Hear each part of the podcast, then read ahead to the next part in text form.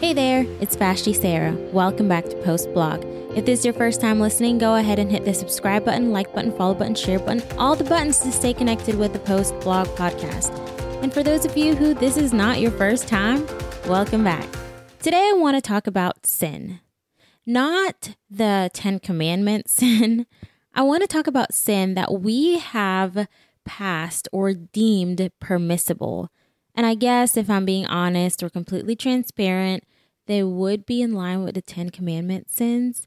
But today we've hidden it or we've masked it to look like it's okay. It's just a normal part of life. It's the thing we do. We come up with clever loopholes and explanations to justify why we're doing what we're doing. We know we shouldn't be doing it, but we're doing it because everyone else is, and we don't want to look like the oddball out. I'm talking about Christians because Christians, we're supposed to be the ones that are the salt and light of the earth, right?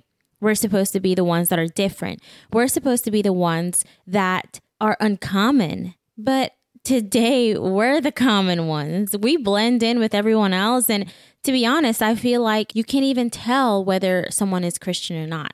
And that's not to say that we should be on the streets with poster signs saying, You are sinful, give your life to the Lord. That's not what I'm saying because honestly, that type of evangelism, I'm not sure if that entirely works. Now, if you're listening and you're one of those who goes on the corner of the street and you yell and scream at people to flee from their sin, I apologize. If it does work, send me a message and we can chat about it. But I know from my perspective, every time I drive down the street and I see one of those poster signs, I'm like, does that actually work? I want to go up to the person that's doing it and ask them, have you actually saved any lives by doing this, by screaming and yelling at someone that they're sinful? Because if you have, then boy, sign me up. But, anyways, I digressed. That's not what I'm talking about today. I'm talking about us Christians or who proclaim that we're Christians, but yet we are doing just as the world is doing. We over sexualize the up and coming generation. What I mean by that, we use our kids on our Instagram reels to shake their booties and shake their bodies, objectifying them to sexualizing their body. We validate impurity consumed through our eyes and ears. I know Jared and I recently we started a movie and we had to pause it and tell ourselves, you know what? It's not worth it because there was so much sexual impurity in there. There was so much just raunchiness in there that we both looked at each other and we're like, is this necessary? Do we need this? Do is this even edifying? It wasn't. So we pressed pause and said, "You know what? Forget it. Let's just find another movie because it's not even worth it." I don't want him in a position that compromises his thoughts and he doesn't want me in a position that compromises my thoughts. And then not just through the eyes, through the ears. We listen to things that are vulgar. We listen to things that uh, promote sexual impurity and promiscuity, and we laugh at it and we think it's so funny because, yeah, everyone else is doing it. It's a joke. It's just a joke. But why is sex a joke? Sex should be serious, shouldn't it? It's between a man and a woman, and it's one of the most intimate things that you can do, but yet we we pass it as a joke and we laugh about it we look at people on TV or in the music we listen to or the radio stations we're plugged into and we laugh about it thinking, "Oh, it's just, it's just it's harmless. Just a harmless joke." But it's sex. And sex is one of the biggest reasons why there's divorce today. So is it really a joke? Sex is the reason why there's so many people bogged down in depression because they have these secret sins of homosexuality, of masturbation, of pornography, but yet it's funny, right? And I don't want to like come across as this doomsday person or just really crazy John the Baptist girl, but hey, we're having a serious conversation here. These are permissible sins. We feed the sensual appetites of our body. We watch these shows. We, you know, listen to these musics. We read these types of books that just gives us exactly that hit that we need to satisfy and gratify our sensual appetites. We idolize politics, social media, the likes we get, the status, the fame. When idolizing anything but God is a sin. But that's all we talk about. You know, one of the greatest ways to figure out what your idol is or what your God is in your life is what are you talking about? What are you constantly talking about? What is constantly on your mind? And that's your God. You've idolized that. We've justified enmity and hostility among those who think differently than we do. If they don't think like us, oh, blocked. We don't we're not going to be friends. If they don't look like us, I'm sorry, cut off from our friends list. But yet, the word of God says that we're supposed to love our neighbors as ourselves. We refuse to release from the grip of having anger and bitterness. We hold on to things from our past and we've justified it and said, oh, it's just because we've been hurt as a child or, you know, we've been so deeply wounded. And I get it. I get that. I get that there are wounds that we're holding on to, but who the Son sets free is free indeed, right? I mean, that's what the scripture says. That's what we quote. That's what we preach in church. That's what we sing in our songs. But yet we're not actively living it out. We've we've allowed anger and bitterness to be a permissible sin. And we've said, "Oh, we've been hurt so badly. It's just it's just the way it is. That's just the way I am." We support the retaliation of fits of anger. I mean, we see that on the streets, and I don't want to get too much into the political side of things, but looting and retaliating in anger. Where is that and how is that Christ like? Where is Christ in that? And how is that Christ like? And we use the verses of Jesus was in the temple and he destroyed everything. No, that's out of context, my friend. It was the religious leaders who were idolizing money, who was using God's temple for something entirely different. That's why Jesus retaliated the way he did. And that was righteous anger. For us, an example saying, hey, look, if the house of God is being misused, tear it down. There's no point for it to be in place because it's not fulfilling its purpose. So we misquote certain scripture verses to justify what we're doing. And then we team up on jealousy and envy among the body of Christ. This is one of my pet peeves. We say we're Christians, we say we're the body of Christ, but yet we have segregation, yet we have cliques among each other because we're jealous of someone else or we envy what someone else have. So I can't be a part of their friend group. Like, come on. It's so childish. So, so childish. There's unhealthy competitiveness that lead to division, and that stems from that jealousy and anger. We compete with each other in the body of Christ, and it's unhealthy. And that's why people leave the church. That's why people don't even bother want to go to church. Because why would I show up to a place that I don't even belong? And then we support and glorify the state of intoxication.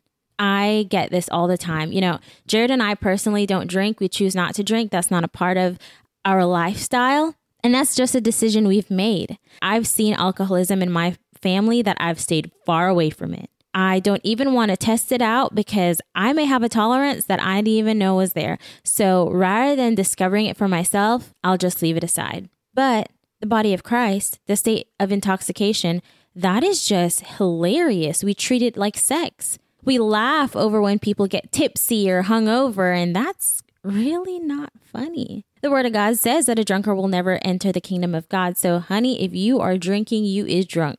I know that's really a stretch, but get what I'm saying here. If you choose to drink, that's your prerogative. We each have our own decisions to make in our lives. Don't do because I say so, do because you're convicted to do so. But if you are glorifying alcoholism, if you're glorifying intoxication, then that's when it becomes a sin. I personally don't feel that if you drink wine every so often or you drink whatever every so often, you're going to hell. That's just me personally. Don't stone me. Don't quote me. That's just what I believe. But do I drink? No, because I don't want anyone else to stumble. I don't want myself to stumble. I don't want to discover what it's like to stumble in that field. So I choose not to. And Jared and I choose not to introduce it in our home, whether we're eating out, we're among friends who are drinking, we just say no. Simple as that. Because why would that be necessary to have fun? But, anyways, I'm getting too much in that topic. That topic is for another day. And then lastly, I want to touch on accepting and engaging in orgies and sexual indulgence promoted in TV shows, movies, and songs. And I already touched on that earlier, but we specifically choose shows that promote these types of things. We specifically engage in shows that promote these types of things. I know on Netflix there's these drag queen shows, LGBTQ shows. Why the heck, as a Christian, are you watching that? I'm sorry. I'm sorry to be crass and just raw there, but for real, why in the world would a Christian be watching that? Oh, so that I can relate to those types of people. No, that's crap. That's just flat out crap. That's just a stupid justification for what you're doing. There's no reason for us as Christians to be engaging in shows like that. I'm sorry. And, you know, you may hate me for that. That's completely fine. It is what it is. But we're supposed to be salt and light of the earth. We're supposed to be consuming things that are pure, that are righteous, that are uplifting, that edifies the body. And quite frankly, today's Christians, we're doing exactly the opposite of that our teenagers, I've seen teens post on Facebook, post on our Instagram stories, and I'm like, what in the world? How are you guys knowing so much about advanced stuff? Like, I didn't know or I wasn't introduced to a lot of these things until later on in life. But it's our culture now. Our culture is to be up to date with the times, be up to date with the latest reels and TikToks and whatever. But we're not up to date with what God's doing. We're not up to date with hearing God's voice. We're not up to date with being indulged in God's word, but we're up to date in everything else. We know we we know the latest politics. We know the latest news, we know the latest gossip, we know the latest dance moves, but we do not know the heart of God. And that's the most dangerous part of living in this time because we've passed all these things as sins that are okay. These are okay sins. We won't necessarily go to hell if we do these sins, but we are drawing further and further away from Christ. And the further you draw away from Christ, the more disconnected you are. And I'm sorry, but one saved is not always saved. So we got to check ourselves. You know, the word of God says in Galatians 5 19 through 21, Now the works of the flesh are evident adultery, fornication, uncleanliness lewdness, idolatry, sorcery, hatred, contentious, jealousy, outbursts of wrath, selfish ambition, dissensions, heresies, envy, murders, drunkenness, revelries, and the like, of which I tell you beforehand, just as I told you in the time past, that those who practice such things will not inherit the kingdom of God. I want you to hear that. Those who practice such things will not inherit the kingdom of God. You could scream that you're a Christian all day, but the more you allow these little things to pass as little sins, the further we are from Christ, the more we draw away from Christ, and the likelihood we will not inherit the kingdom of God. Once saved is not always saved, my friend. If you've heard that in the past, if you believe that, I challenge you to go to Jesus with that. Just because you said the sinner's prayer when you were six years old doesn't mean you're a Christian today. It's actively living it out, it's actively seeking truth, it's actively being connected with Christ. So I'll leave you with this there's no harm in having fun because you can have fun as a Christian. Surprise, but you can. You can have fun as a Christian. But when we dilute Christianity to push our personal agenda, self gratification, or our narrative of rightness, that's when we have got it wrong. Being a Christ follower is being different, it's leaving your mark, it's being uncommon. And even in that uncommonness or that uncommon state, we can have fun. But in having fun, we still influence those around us. So it's simple. All these permissible sins boil down to what you're sowing into. What do you spend your time doing? What have you allowed yourself to believe are harmless, permissible sins? What are you encouraging those around you to believe are sin passes in Christianity? Because people are watching you. People watch you do. People watch what you say. What are you sowing into that you've blindly told yourself it's okay. It's harmless, but yet is influencing every part of your character. That's it for today, guys. Don't forget to hit the subscribe button, like button, follow button, share button, all the buttons to stay connected with the Post Blog podcast. Same time, same place next week. I love y'all, but remember, God loves you most.